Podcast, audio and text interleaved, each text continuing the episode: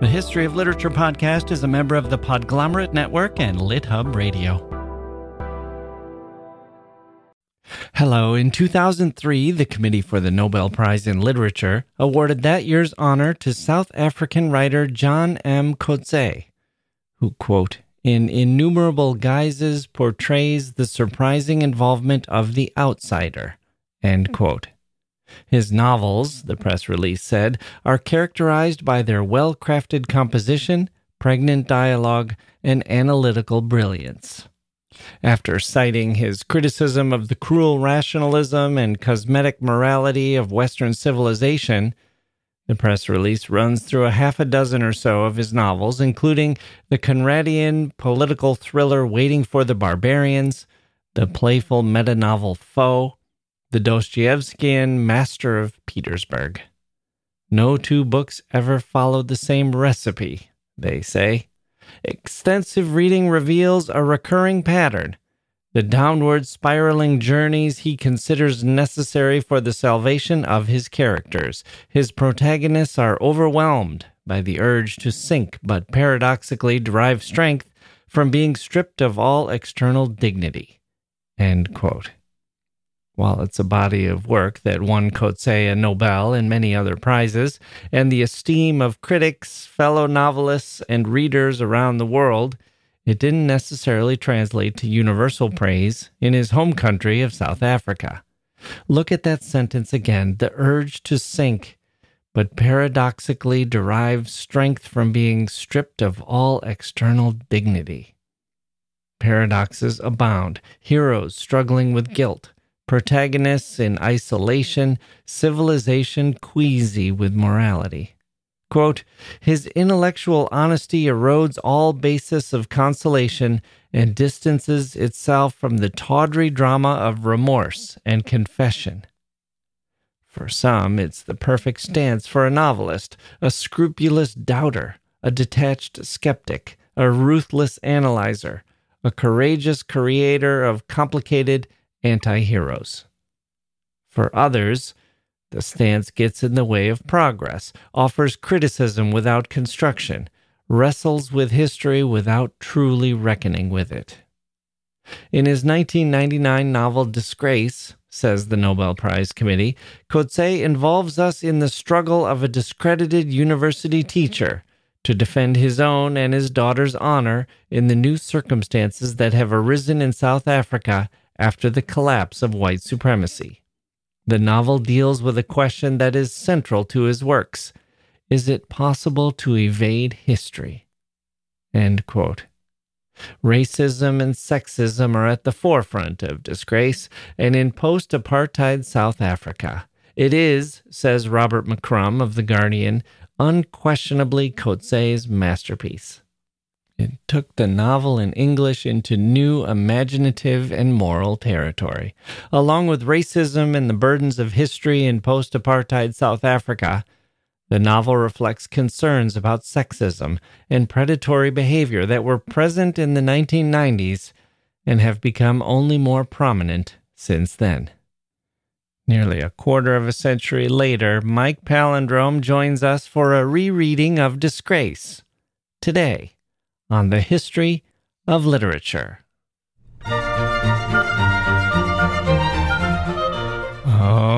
Okay, here we go. Hello, everyone. I'm back from vacation, feeling strong and feeling rested. Those trees in the Pacific Northwest, and the hikes into the mountains, and the sunsets on the wave pounded beaches of the Olympic Peninsula, and the island hopping ferries have been restorative to the soul.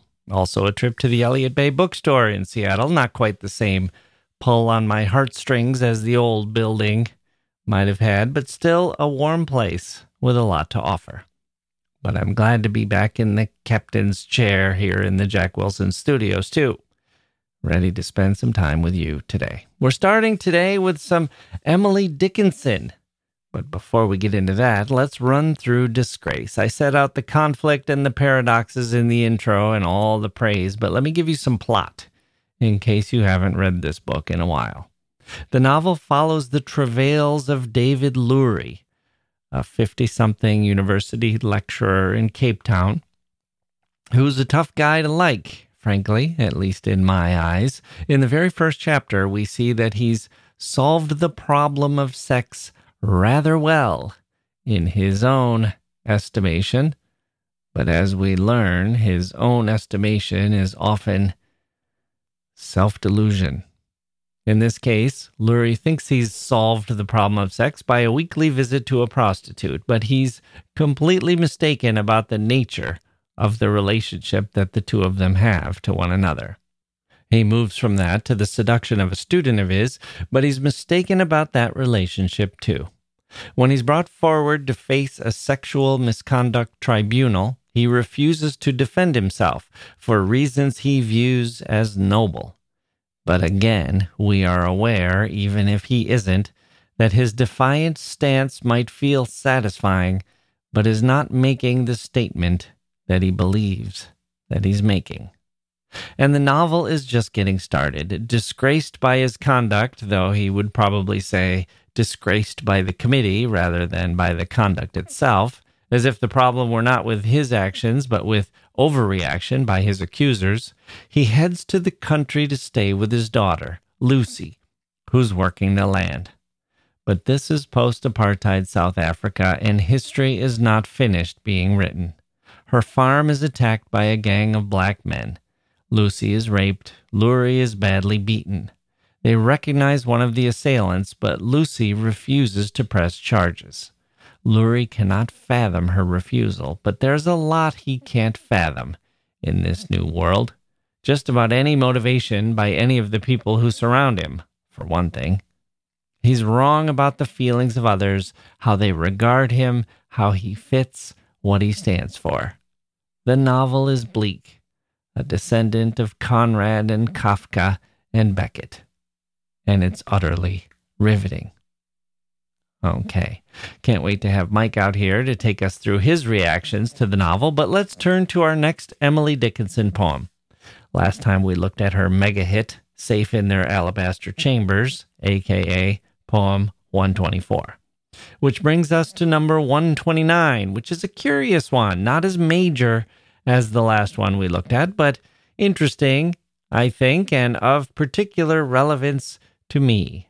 I was just in the mountains of the Pacific Northwest, walking around Seattle on those summer days when the clouds and mist part, and you see that gorgeous view of Mount Rainier suddenly looming, transcendent and inspiring.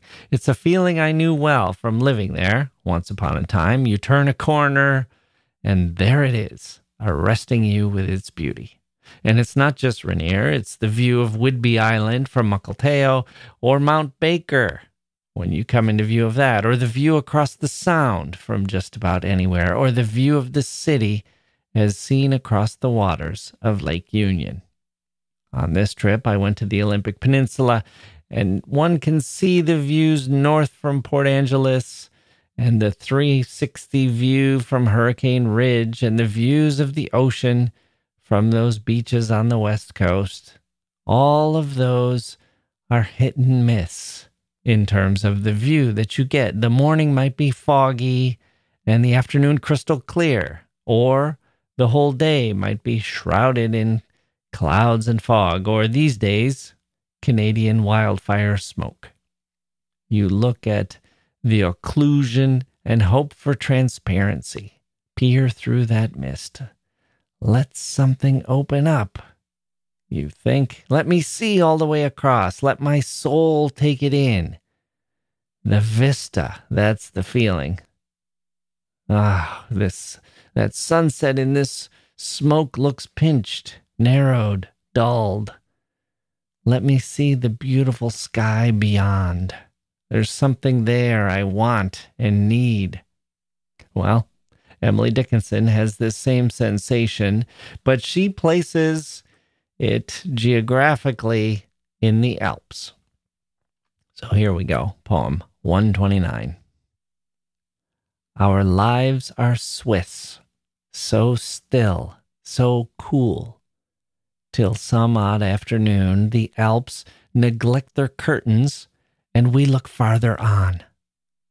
Italy stands the other side, while, like a guard between, the solemn Alps, the siren Alps, forever intervene.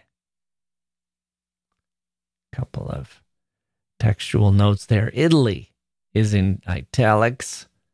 There are two exclamation marks at the end of each five line stanza. And we look farther on, exclamation mark, and forever intervene, exclamation mark. For the rest, the dashes and the uh, no punctuation at all do the work at the end of the lines. Okay.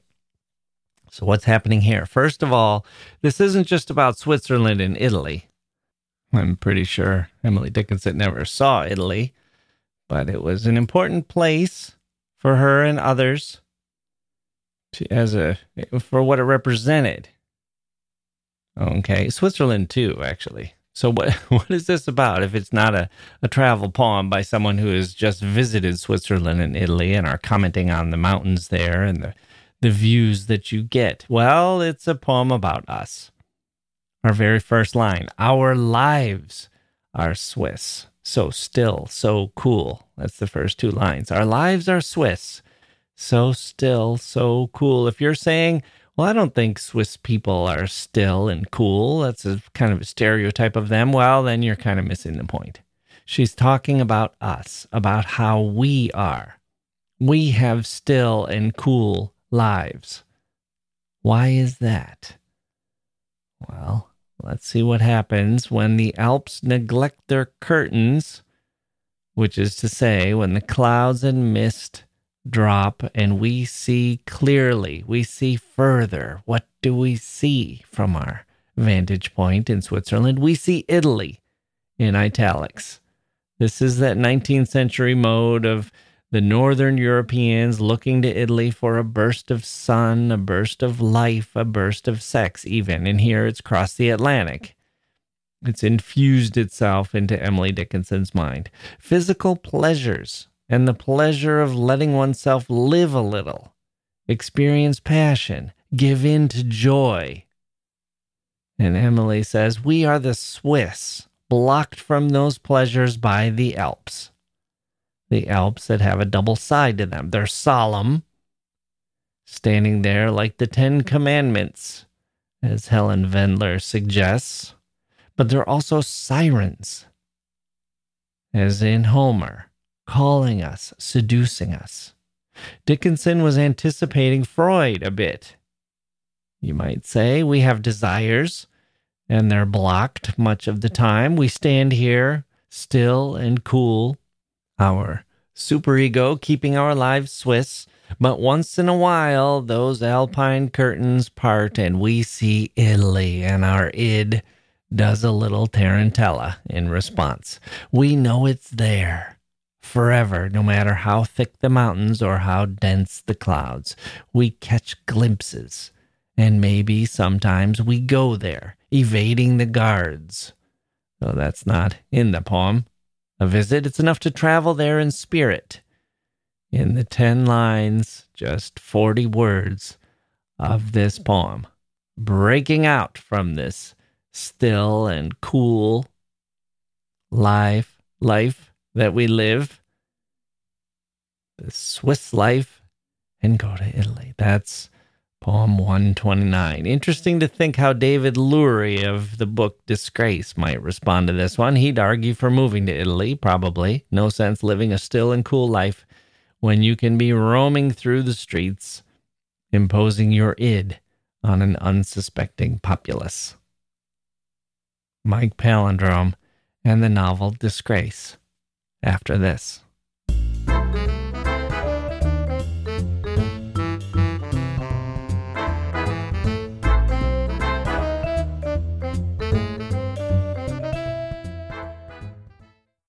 Hey grown-ups, the Cat in the Hat cast is a new podcast from Wondery, perfect for the whole family.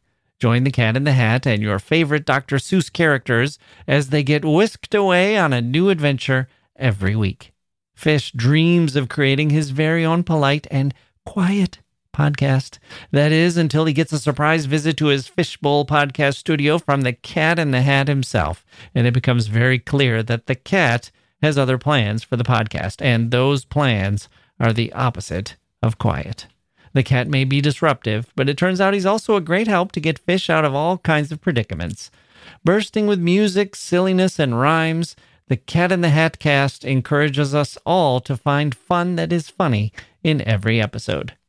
Sing along to new favorite songs, try your luck at Titanic tongue twisters, have some fun with wondrous wordplay, and most importantly, bring your family along for all of the adventures in the Cat in the Hat cast.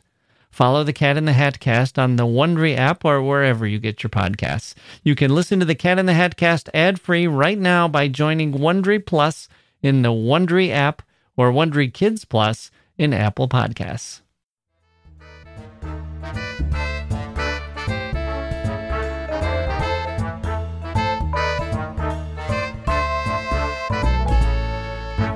Okay, joining me now is our old friend Mike Palindrome, the leader by a mile in most appearances here on the history of literature. Mike, welcome back to the show. Hey, Jack. So, do you know what your most popular episode is? The the most popular one in which you feature? Can you guess? Um, I want to say David Foster Wallace, one of those. one of the ones you did without me. it's the uh, nope. It, it's a, raising raising readers. That... No, it is. If you saw the top ten, you would you that might clue you in a little more. Most of the uh-huh. ones in the top ten are just a single author, and like Ernest Hemingway, Marcel Proust, and those. But the number one episode you are in, the most downloaded, which I think is number three on the all-time list of the number of downloads, is Haruki Murakami. Oh we did a single episode on him. I don't, yeah. I don't remember. Yeah. Was it Norwegian Wood? Or we did it on uh, just a bunch of his works? I think we did it on a bunch of his works, but yeah, I think so. We might bring him up a little bit later today as well, because I've got another question for you that might bring him in. We are journeying to the world of South Africa just after apartheid ended, and I want to issue a blanket warning that this book involves some issues of sexual violence. So, listeners, please be aware of that and take appropriate steps as needed. But this was, oh, this is what I wanted to ask you about. So, this is really a book I associate with the 90s. It was published in 1999. It won the Man Booker Prize, and then Coetzee won the the Nobel four years later, 2003. But mm. it kind of made me interested in the books of the 90s. Uh, mm. and I always like to go to that website, thegreatestbooks.org, which compiles lists of best of books. And I think in this case, it had 130 lists that it could use for the best books of the 1990s. And Disgrace came in at number five. Wow. But can you guess number one? Of the 90s? Yeah. Um, Norwegian Wood? No, but close. uh, I don't know. Wind Up Bird Chronicle. Ah, yeah. So Murakami again. So, did you read this book in the 90s, or you, you had mentioned that you had read it before? When did you first read Disgrace? So, I read it in 2003 because he won the Nobel oh, Prize. Right. Uh-huh. And I, I think I've mentioned this in prior episodes. I went through a phase where I was only reading novels by authors who were dead. And I was feeling kind of guilty that I hadn't read. Right not only had I not read Coetzee, but I had largely not read anybody who was not American or European. Mm. I, I, had this huge gap, and so I just and I had read a book by a Polish journalist, Ryszard Kapuscinski, who had written an amazing book set in Africa, Another Day of Life Mm. And I don't know if you know his story, but he's uh, just an award-winning journalist who, after his death, it had come out that he had maybe fabricated a lot of his journalistic pieces. Mm. And he had, you know, a lot of people used to say his his pieces read like fiction. Well, it turned out some of it was fiction. Right. Um, so anyway, I loved his work, and I I was looking for another book that was just outside my comfort zone, and so I, I picked up Disgrace. Right. Well, Coetzee is also a uh, he's no stranger to controversy himself, and and in fact, uh, I think after this book, the a lot of Mm-hmm. people think the reaction to this book, where South Africans considered it to be racist, may Mhm. have led to his decision to emigrate to Australia. Right. Yeah. I mean, it's um. So I thought that was interesting. So I read it in 2003, 20 years ago, and I, I think one of the things that really I felt held up is the way he handles race and sex Mm. in this book, and uh, obviously there are a lot of spoiler spoilers we'll get to in this in this episode. So just a warning to people who haven't read it. I think you can still enjoy it, but I mean honestly, I, I thought it had the most plot twists of any novel I've read in recent memory. Mm. Mm-hmm. And Yeah. I, I'd forgotten a lot of the plot twists, but I did remember my just this gut feeling that I guess that's what often happens when you have 20 intervening years that there was this feeling of being trapped by history Mm.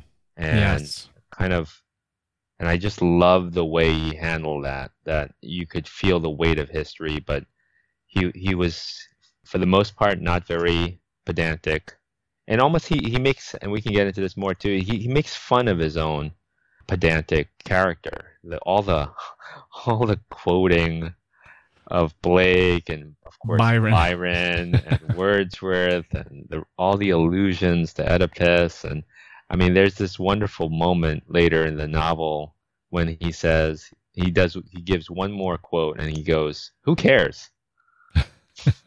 I thought that was that was just perfect. And so but Right. I I thought that I personally feel like the race and sex in this book is not at all dated. Mm, right. I felt that way too. That it there was a lot that was very fresh, and you know, I felt this way. I talked about it in a an episode I did that was looking at some movies of the 1980s, and one of them was about apartheid, mm-hmm. and uh, which was a wonderful movie, a dry white season, and it's got Marlon Brando and Donald Sutherland, and it's really a fantastic film, and it kind of reminded me that a lot of the issues of apartheid are issues that are really with us today. And in particular, it's kind of the, the position of white men and the position of white men during a period of change and in a period of transition and kind of the the the people, you know, David Lurie here is 52 and Mhm. he's kind of lived life in a particular system and it it is very easy to think of it as being analogous to the Me Too movement and a guy like you know Weinstein or or one of the other guys who they're they're from a world where they took for granted kind of the role that they got to play in that world. And things have changed. And now he's dealing with that. And for them it was the fall of apartheid. And for us it's just kind of a growing awareness and and just the social change of men not being entitled to their position or their status just based on professional success or other forms of power. Yeah, I mean, I, I, I think one of the the best things about this book is that there's an overlap between what you're saying, that the historical change, the movements aimed at white men in power, and then with that, just the fact that he he's a universal type of person who's flawed Mm-hmm. like he has flaws that go beyond being white or male or South African. Right. I just think he's as I was reading it, I kept thinking he's been having a middle age crisis all his adult life. and that this book is what is his chance at stability and a foundation. Yeah. He's like a, you know, to borrow the functioning alcoholic, he's like, instead of alcoholism, it's just oblivion. You know, he's he's completely oblivious, but he's a functioning, yeah. a, a, oblivious person. That's right. Yeah. if yeah. I had a better word for it, but it's like he he's succeeded and he's he's got the respect of of his colleagues and he's you know at first and he's his ex-wife when he meets with her she says you're better than all these people. What are you doing? And and you know but i when i read that passage i thought why is he better? I mean he's mm. been clueless for so long. He's so self-deluded about his role and about his actions and and the positions that he's taking. But you do see that he's a professor and he's esteemed and he's an author. And there's all these reasons why he probably believes he's smarter than others or or more self-aware and that his opinions are valid. And he's kind of just applying a commonsensical view to the world. But instead there's something amiss. And i think it's because of the the position he has in history where it's given him this self-righteousness or this feeling that he's more intelligent than others but when you kind of break it down you don't feel like the author is is identifying with the character in that way. In fact, you feel like the author is exposing that he basically doesn't know anything about working on the land, for example. He knows about Byron and his opera. You know, he's writing an opera. And it's kind of exposed not in a cartoonish or, you know, heavy handed way, but it's exposed that this is a guy who you know, has all of this pride, but what he's proud of and what he does is actually kind of ridiculous compared with the real work that's going on around him. The economics that are underpinning the book are fascinating. I mean, he he's constantly thinking like, well, you know, of his daughter running that stall in the market every weekend, like, you know, how does one make a living? How do you pay bills? Like, I mean, an academic job is one of the it really is an ivory tower in in a setting like apartheid. You, not only don't you have worries because you're tenured, but you don't have to go out into the world. I mean, when he sees that the head of his department at the supermarket, I almost forgot like academics have to go food shopping. I mean, it's like, I mean, it's just it's like this doubled layer of protection in South Africa to be an academic. I mean, I think of them as not, you know, fully part of society in the U.S. But I mean, and, and I admire that. I think like, oh, how nice it'd be to be an academic. But yeah, it's just uh, it's doubled here, and yeah, that's like I wrote. He's deeply competent too, but yeah. he's deeply competent in academia, and yeah, the opera. I mean, you know, it, obviously a spoiler, but how great is it that the only one who appreciates the opera is is that dog at the end, you know, and it, it's because the dog likes the banjo, the twang of yeah, the banjo. Right. I mean, I was I was like, what's he? What's uh, just let's speak about the length of this book. How wonderful it is! It's 220 pages, and I just hmm. kept thinking, what's he gonna do in these last 15 pages? Yeah. Then, it uh, flies uh, by too. Oh, I mean, man. his prose is so uh, fantastic. It's so it's so capable and yeah. capacious. It it can be thoughtful and philosophical, but it's not dull and it it it really to me it just strikes that perfect balance between being well written and being uh, descriptive and interesting and compelling and and the observations are very high but also you don't feel like you're getting dragged down by the author's love for his own sentences. Yeah i mean it's it's not it's not a funny book which i often associate with making it very um, making sadness and existentialism and tragedy very palatable. I, I, I like a little bit of humor, but um, yeah, it's so fast paced. I mean, just lines like, you know, he says, um, "When all else fails, philosophize," and the guy says, like, yeah, you know, I, I carry a gun, and he goes, an armed philosopher, I approve.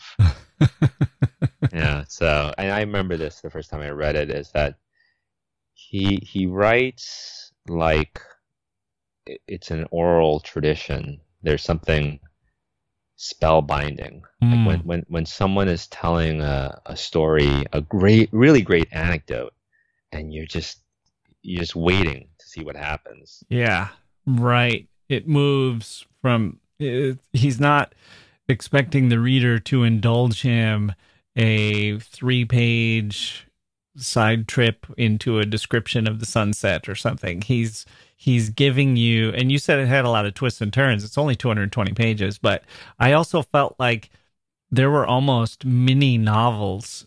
Mm.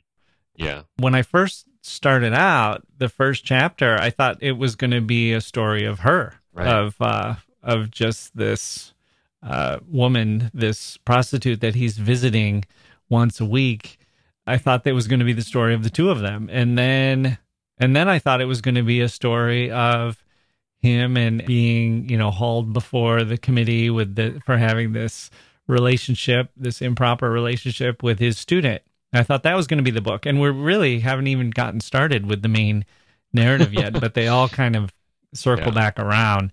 But let's start with the first sentence because it is kind of encapsulates a lot of what we've been talking about. So it starts out for a man of his age, 52, divorced, he has, to his mind, solved the problem of sex rather well. End quote. So did he solve this problem rather well? He's a sad, awkward man. I mean, yeah. He, well, awkward in the sense that he can't keep a relationship, but evidently he knows what works on certain women. I mean, he's a busy guy. He's a secretary in his department. He's yeah. um, he's out like filling the night with you know visits to his favorite prostitute. I mean, but he has this line: "Aging is not a graceful business." Well, mm. not not his way, not no, the way right. he does it. yeah, and so, solve yeah. the problem. I mean, I don't think he solves any problems rather well. You know, he has this. It's again, it's a sign of his oblivion that he thinks, oh, the the problem here is that I still want to have sex, even though I'm no longer married. People are maybe view me with a, a little bit of disgust. Some of the women that I'd like to be sleeping with, and it's basically just the same yeah. sex worker who actually he feels they've got this bond and this connection and that they're actually they've made they're sort of in a relationship. And she basically cuts that off and and says no no you know leave me alone. And in fact now i'm going to cut you off altogether because you're getting too creepy. It's like how did that solve his problem of sex? I mean that was basically blew up in his face. Yeah and you know the power of his writing and just what happens in a reader's mind when you when, when you're so smitten with such great writing is you, you sort of hope that Lurie becomes a better person. Mm-hmm. And you don't identify with him, but you're kind of in his mind for better or for worse. And I think for me, when he sleeps with Melanie, the student, the second time, and there's this just horrible he says that the words undesired, Sia repeats it twice. And it the first time I read it, I don't think I it, I ever thought that it could be rape, but this time when I read it, yeah, it it's it's rape. I mean, it's and yeah, he says in there, he says not the word rape. No, no, it's not that. But when you read the description of what's happening, I think everybody today would I don't yeah. know how people would have read it in 1999. Maybe they'd agree, but when you read it today, you think, no, this is this is rape. This is there's no question. She doesn't want to be there. She doesn't want yeah. to do that, and you're forcing yourself upon her. There's no other word for it. And so I just read it as I don't know where the author is on this, but I I felt like, well, this is another sign of this guy being clueless about what what his conduct is and what he's doing and I think that's a fair reading, no matter what the interpretation that the author had of rape, because even if he's saying that it's not, it's basically a a, a character forcing himself upon someone else against their will. And Yeah. um, that's kind of how this guy goes through the world. Yeah, and I, I mean, I, I think that the way the book is structured, that moment, that incident with the, the, the rape of Melanie, is far overshadowed by what happens to his daughter. But then, you know, when you feel like, okay, maybe Lurie has hope because he, there's this, I guess, chance for redemption. But then when he it, he, he reacts to Melanie's younger sister in this lewd way, and there's this line about, oh, to have the, both Yeah. sisters in bed like a king. I was I was just so disgusted. I was thinking like he hasn't changed at all. Yeah. He and that's where he goes and visits their family and Oh, goes and oh, I visits mean, their home. a- like he What a what a scene! I mean, what Yeah. he was what was he hoping to accomplish? Yeah. He seems to not really care that what he's doing to other people. It seems Yeah. like he's maybe telling himself that this will be a kind of apology or this will be a kind of closing of the circle, but instead he's in there just thinking about his own desire and his own, you know, and it, it I think here where it's kind of I think we're being invited to think about white South Africans in a post apartheid world. Mhm. That it's a view of, well, you know, that that system is over and we have elections now and we've kind of shaken off the worst of the laws and everything that was keeping apartheid in place. But we still have a bunch of people who this is the world they've known and this is the way they've been kind of trained to think. And he's just kind of a manifestation of that. And his thinking that what he does that he has a right to do what he does just because of who he is Yeah, has a parallel with the politics of the world that he's grown up with and that are now changing yeah. I, I disliked him more this time around. I think maybe with my age, I've earned the right to be judgmental. Maybe it's become more acceptable to be judgmental of someone like him because on the veneer, he is someone you can introduce very easily. He's a professor, he's well spoken, he is witty, but yeah, it's uh, th- that's kind of just not the way when it comes down to it. People remember, really remember whether or not he was a good man yeah but he has all the badges that society wants. And even that, that scene when he goes to Melanie's parents' house and he sees like little things like they don't drink, they and he comments on the decor, and he sort of you feel like he knows he can be one step ahead of them, but I mean, again, like who cares? Like why? Why does that matter? Why is he co- constantly comparing himself? And the the daughter is wonderful the way she puts him in his place. She's kind of the only one who puts him in his place, other than his ex-wife too. Yeah. Let's take a quick break and then come back and we'll go through his relationships with these women. We've talked about a couple and you've just raised a couple more. And I think we have six that we can talk about and kind of what they're doing for the novel. Yeah. Okay, we're back. So let's go through this. I asked you to think of these on a scale of one to 10 in terms of how novelistically interesting they are. Uh, so let's start with number one the woman who solves the problem of sex for him rather well, uh, Soraya. Yeah, I mean, I I think she doesn't have much time on stage, so Yeah. to speak. But I thought she was a seven. She, you know, she is sort of a flat character in terms of like Forster's flat round. Uh-huh. Um, but you sort of hope that she returns because she holds our interest.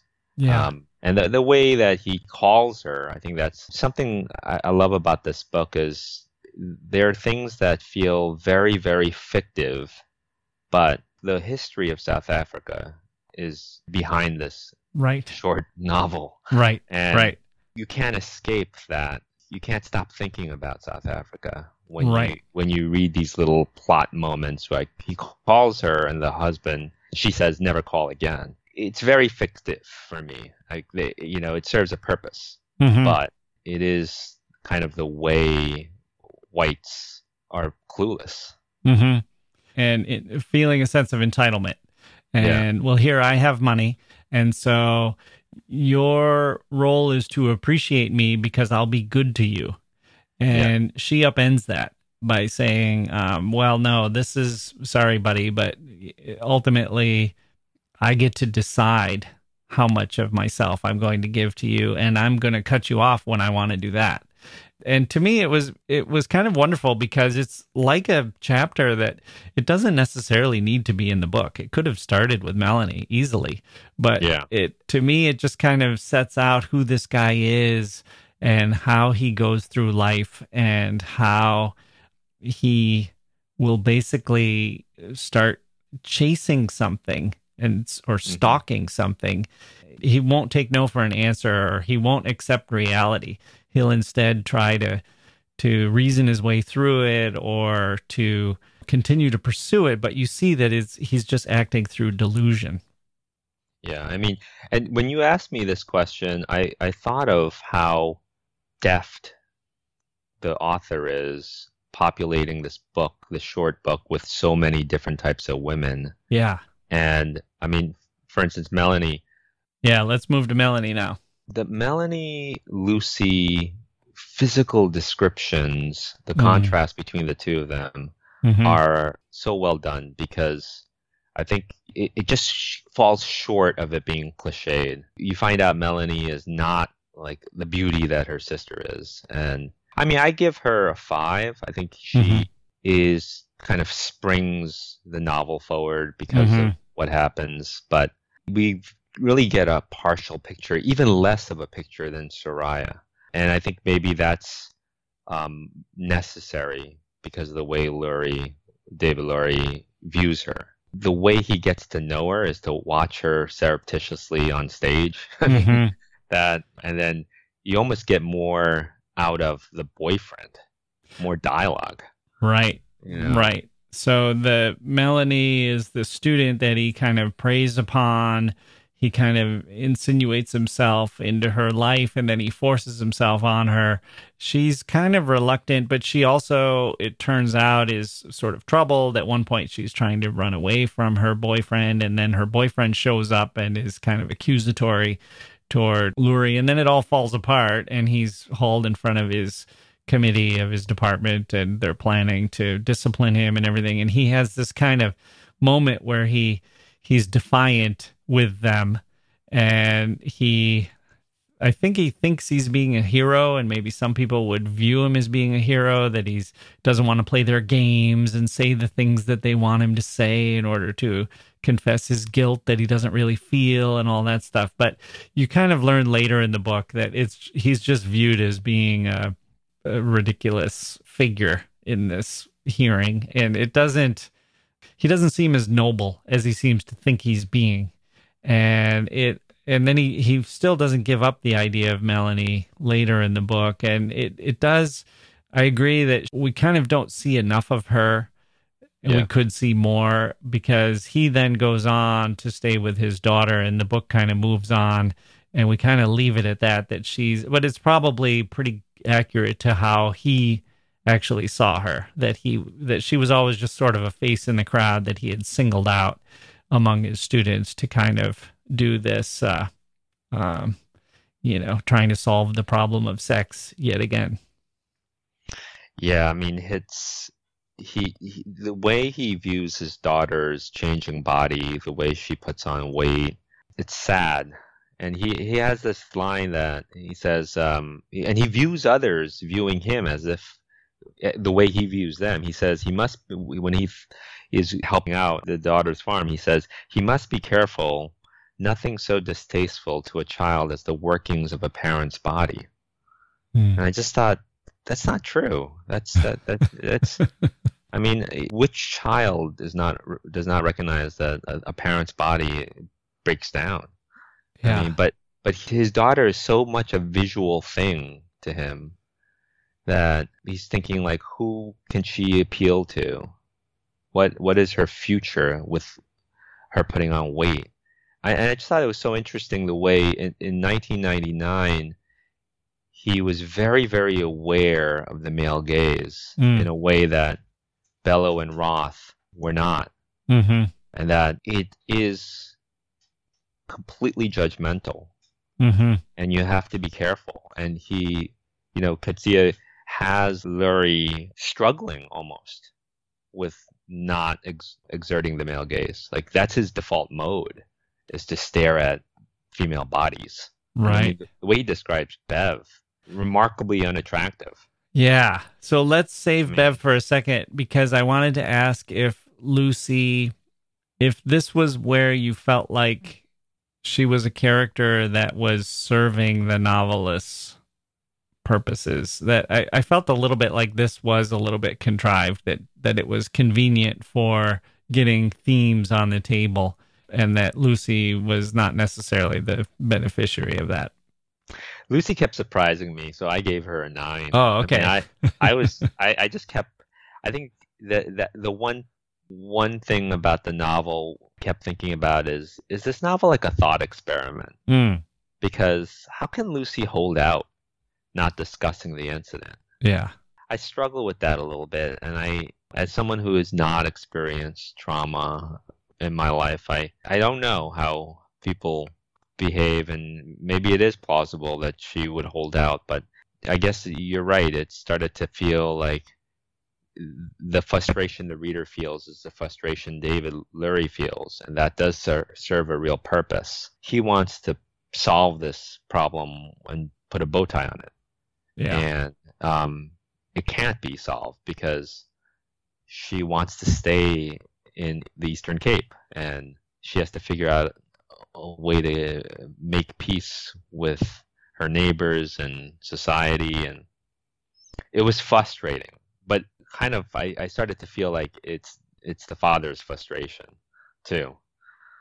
Yeah, it's funny because at the same time, I can see where this book earned the author the Nobel Prize, and yet mm-hmm. also where it was misinterpreted and viewed as being a very insensitive book because this it it does make you feel like what he has in mind is okay here we are apartheid is over i'm going to have a protagonist who is adjusting to the new situation and now i'm going to give him the hardest imaginable thing that he would have to absorb which is that mm-hmm. his daughter is gang raped by black men and and yet she doesn't want to necessarily go to the police that she's in a situation where she says this is sort of just part of history now. This is this is i'm here on the land and i i'm working the land and and i'm not in charge of it.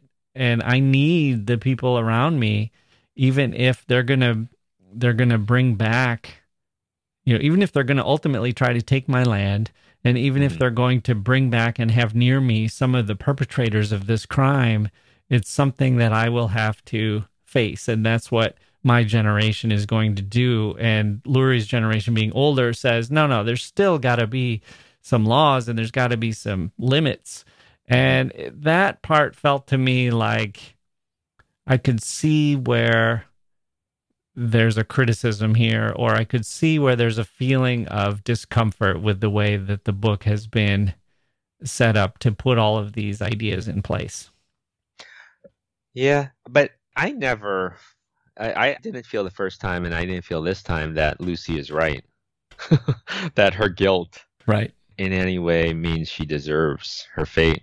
Right. I feel like the book contains its own built in responses. That's how I feel too. And I, I Yeah. feel like it's he's what he's raising is the complexity of the situation and the scenario. And he's he's dealing with history, but saying these are the kinds of questions people are going to face. And I said earlier the- ideas he puts in place. I, I should say the ideas he puts in motion, because it's it- he's not necessarily landing on a polemical side, one side or the other. He's basically raising these as issues and letting the reader kind of try to work out where he or she would stand on these issues. Yeah, and overlaid with that is just a parent's love for their child and how claustrophobic Mm-hmm. that is because so it's so much harder to deal with grown-up children because you don't have like these delineated roles when you're raising a child and Right. i think there are great scenes where he's kind of talking to bev about lucy and bev's giving him tips Yeah. how to deal with your own child Yeah. and her tips are really good So let's talk about Bev. Where did Yeah. you land her on the scale of novelistic importance? I mean, I thought Bev was a 10. You want to talk about novels, novels within novels. Like she, you know, I'd read about her and the, her clinic that she runs Yeah. with those dogs. I, I mean, I just, and I, I never, I'm not a dog person, but I, I had to reread, I reread the ending because that's such a, that moment he has with her and that dog. Yeah. It's a great scene and it didn't feel at all sentimental or like moralistic and it just ends in this way that just is haunting. Well, Lurie, I mean, it, it- a lot of books will have a, a character's arc.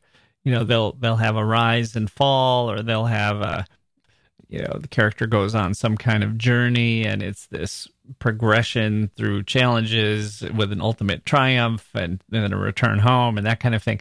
This book is really more like a breaking down and a yeah. breaking down to the bare minimum or the bare bones of who this guy is. And he, his first impression of Bev Shaw is, oh, she's disgusting. You know that oh, as much as I love women and and love having mm-hmm. sex with women, there are some that are just outside of my purview because physically Right. there's just nothing there. And then of course he ends up sleeping with her, and it's It's as a great scene. yeah, as part of his kind of descent into uh, just a broken world. And then she's also there for kind of the final note of, well, once you've broken down everything that you had and you've sort of hit rock bottom, can you find any kind of path for going forward? Is there any kind of hope or any kind of moment what do you what do you have at that point? and how do you get out of that spot and that's what i think she plays the role she plays with the dogs Yeah, and um, he has that great line on page 151. He says, "Let him stop calling her poor Bev." yeah He's like, "Poor Bev, poor Bev, Bev," and he's and then he realizes, "Oh my gosh, you know, she she has her shit together."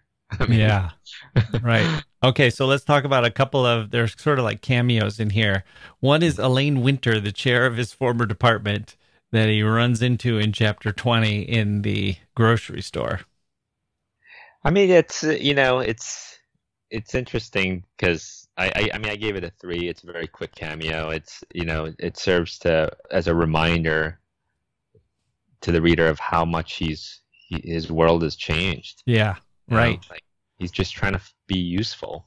yeah and it's it, you know it's also very relatable when you run into people you don't want to run into Yes. necessarily. I mean, you don't feel strongly, but it's jarring to your day. Yeah, when you are disgraced and you see yourself through someone else's eyes and someone that you probably used to view at least as a peer and maybe were viewed yourself as a little superior to them and suddenly you sense that they're embarrassed for you. And Yeah. you try to make small talk and and so on but you can tell that they're just can't wait to get away and probably spent a lot of time talking about you behind your back and will continue to do so. And that feeling it just sort of cements the disgrace and and what it is to live within that disgrace. Yeah, yeah, and it it you know his style, and I I highly recommend Waiting for Barbarians Mm, if people Mhm. haven't read that. But his style, he really does the awkwardness well, like that moment where the line doesn't move, supermarket line doesn't move forward, and he says this there there was time for another question, but Elaine doesn't ask. right okay and then lastly the ex-wife rosalind yeah Yeah, I thought she was great. I, Yeah. I mean, I she has some of the best lines. She says, "Really, how could you?" yeah and I'm fascinated by her. All exes who stay in touch. It has a nice echo with the way she returns and the way he when he later sees Melanie and the boyfriend straddling the motorcycle and he has another cringy moment where he says I've been there Yeah, referring to right, Melanie's body right. and it's there's something about the fact that Rosalind and all exes that you were once with this person intimately Mm-hmm. but now there's this clear line that nowhere else does this line exist no other relationships so yeah i, I love the the rosalind Yeah. moments and that And- that's probably another that's probably another novel that could have been written And where she appears in this novel too. That yeah okay, when do you see the ex-wife who knows this guy better than anybody else, and Yeah. you don't see her in chapter three, or you know he doesn't call her up and say, "I'm about to to be hauled in front of the department here, and I'm facing a possible loss of my job," or you know you just hear about her when he's talking with his daughter and so on. But then when you when you sort of meet her and when she becomes prominent in the book it's when he's he's basically just a pathetic crawling around kind of figure and she's saying what are you doing? But she she knows him and she still kind of has a respect for him but Yeah. she's sort of saying what like you're better than this. What are you how could you do this to yourself? And it really uh, like you said to have somebody who knows him better than anybody else and has that sort of familiarity with him it is a really powerful moment. And it does make you think about the role that exes play in everyone's lives where they they've shared this intimacy with you but they also just know your what you're capable of and know your weaknesses and your strengths and they can see you better than other people can see you. Yeah i mean she she's the, the she's so great and you you just want to see hear more of her voice. I mean that that's probably the one i think i i like the way it's very much in david lurie's head this novel but um, if there was one voice I, I wanted to hear more of it's rosalind Hmm. How about uh, we haven't talked about any of the men who are here. There is a book that's told from Lucy's point of view. A book came out that was told from Lucy's point of view. A woman wrote a wow uh, a novel from her point of view, which is interesting. But did you find yourself wishing that you would hear more? It sounds like you wanted to hear more from Bev Shaw and Rosalind, at least. Yeah, I mean, I I think it, it I guess the the other character Petrus, Petrus, uh, right? Yeah, w- it would be interesting, but I think it would also be. I think Coetzee would have uh, opened himself up to more criticism, trying to Mm. write too much of Petrus. And what we see of him is again partial perspectives that reflect David Lurie's point of view when he's absent, when he has the party, the relationship to the boy. So, I, yeah, I mean, I, I Coetzee writes very short books. It's, it's, Mhm. uh, I think you know when I think of the Nobel Prize and uh, being a chronicler of of South African history at this time, um, I think that that's a very important component of it. But I also think that his style is very unique. I mean, it's it's like journalism almost, Mm-hmm. um, But, but, with philosophical, yeah, like philosophical journalism. That's a good way of putting it. yeah. I mean, it's the description of like the the building of the house, the beehives, the water tables, the the dog kennels. I mean, that's that is so controlled and so not a word wasted. I mean, that Hmm. that's what it really reminded me of journalism. Do the books of the 1990s feel a certain way to you now? Do you feel like we've got the right amount of distance to kind of view them as as having a a common set of themes or a common feel?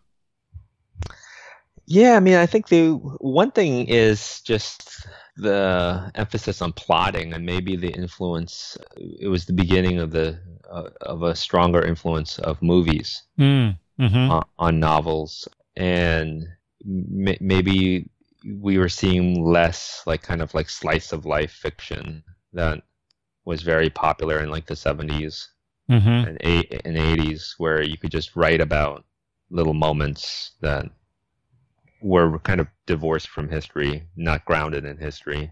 Mm-hmm. So yeah, maybe people writers were tackling bigger issues.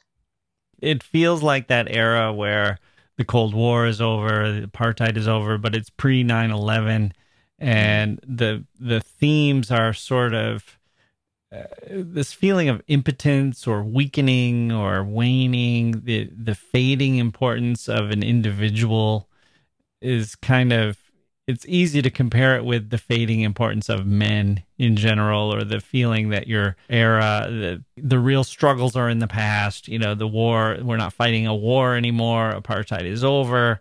But now we're dealing with well what does that mean for the people who are still you know falling in love or feeling lust or having to work and having to kind of figure out where they fit into history even though this might be viewed as a a, a less important time than say the Vietnam War era or the World War II or or the the era right after 9/11. Yeah, I mean, when I think of this novel being published today, I think a lot of people would say like, "Why are you bringing up the past?" And Yeah. so this novel very much belongs to the 90s. Yeah, and, right. The journalism aspect that you mentioned. Yeah. Uh, okay, complete the sentence for us. I would suggest this book to someone who blank. Um, I was gonna say, who wants a good yarn? I mean, I know we talked about we talked about so many different important aspects of this book. I think you know it's you could know nothing about South Africa Right. or Nobel Prize winners or Booker winners, and I think this book would appeal to a lot of people. Right. And it moves fast. It moves through different, like we were saying before, there's a bunch of different stories here that could have carried the whole novel. And instead, you're getting kind of the cream of the crop of each of those narratives. And seeing him, uh, you know, you don't feel like, oh, I see where this is headed. And now we're just going to hang on until we get to the end of it. It's Yeah. more like, oh, this surprised me and here's a, a twist that it took and now we have a whole new set of things and i see that we still i'm only 100 pages in and i only have 100 or so pages left and yet i feel like i've i've been already taken on these narrative trips and i can see where there's still a lot left to do and it does feel like um, i guess yarn is a good way of putting it Yeah, I mean, I, I, I was kind of kicking myself that I haven't recommended this book more to people. I mean, I'm going to. I'm going to actually read the Life and Times of Michael K, which I bought used Mm, probably about 15 years ago, and it's been sitting on my to be read pile. So yeah I'm going to read that. And again, it's uh, it looks like it's like under 200 pages. Right, right. And another book that I think our listeners might be interested in is Foe, which is kind of a twist on the Robinson Crusoe story. Uh, Oh. where he, yeah, he, let's see, I've got, uh, I haven't read it, but uh, Uh-huh. it's about a woman named Susan Barton who is the castaway and she returns from the island with Friday. And Uh-huh. Friday has been laboring under the authority of a character named Crusoe. and then Susan Barton tells the story to Daniel Foe, who's sort of a stand in for Daniel Defoe. And he's a famous man of letters. And she thinks that he's going to tell her story accurately. And instead, he rewrites it as basically Robinson Crusoe, the myth of the male pioneer. And Huh. so it's it's kind of all about narrative, who gets to tell the story, what their focus is on, how uh, you know stories get distorted in the service of people who have a particular viewpoint or agenda, and it's, it's easy to see that in this book as well. That for Coetzee, it's like he's he's saying it's easy to preach, it's easy to to position these characters, it's easy to maneuver the characters into a scenario that's looking for black heroes and white villains in this post apartheid world, but he's also saying, well, these villains are going to be stuck in their thoughts and there's going to be moral complications everywhere. And, and what does it mean when we kind of circumvent what might be viewed as the, the narrative everybody wants to hear? And instead, we're dealing with the narrative that is probably more likely what does property mean when it's all tainted by the stains of the past? And and what is what do laws mean here in this world? And what what's morality here in this world? Where are we after apartheid is over? How are we supposed to think about reality when we've got this huge atrocity that we've just cast off but yet we're still individuals who are trying to deal with one another? There's a lot here to unpack and yet like you said you can just read it as a good yarn yeah, I'll check it out. Yeah, I'm gonna maybe I'll go on a little uh, Coetzee kick. I, I used to like to read everything by one author. Yeah. Yeah. Yeah. That felt so comforting.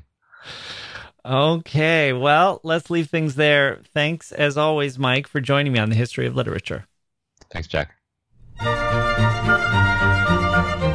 Okay, there we go. My thanks to Emily Dickinson for her poem 129 and the parting of the curtains. I'm half Swiss, by the way. I've got that still and cool side to me, but also some fire, hopefully. And of course, my my thanks to Mike Palindrome. Good stuff. We're taking on D.H. Lawrence in the near future, speaking of fire.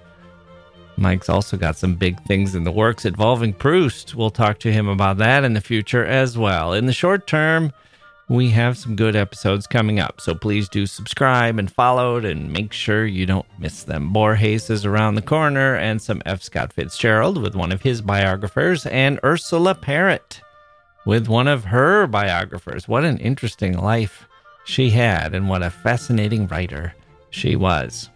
Next week, I think we'll have a uh, a very personal account by an author who wrote about his relationship with the works of John Milton, and we'll look at comics as a literary genre with the editor of the Cambridge Companion to Comics. And we'll probably have some more Emily Dickinson. I'm hooked on Emily, like a fish, happy to be pulled through the water and lifted into the net with a, a hook in my mouth. That sounds a little odd. I guess I'm not too worried about being eaten. Emily always catches and releases, and I just enjoy the thrilling ride and the fascinating glimpse of her for those few seconds when I'm in her boat. Speaking of boats, it's time to sail off into the sunset along with our setting theme song. I'm Jack Wilson. Thank you for listening, and we'll see you next time.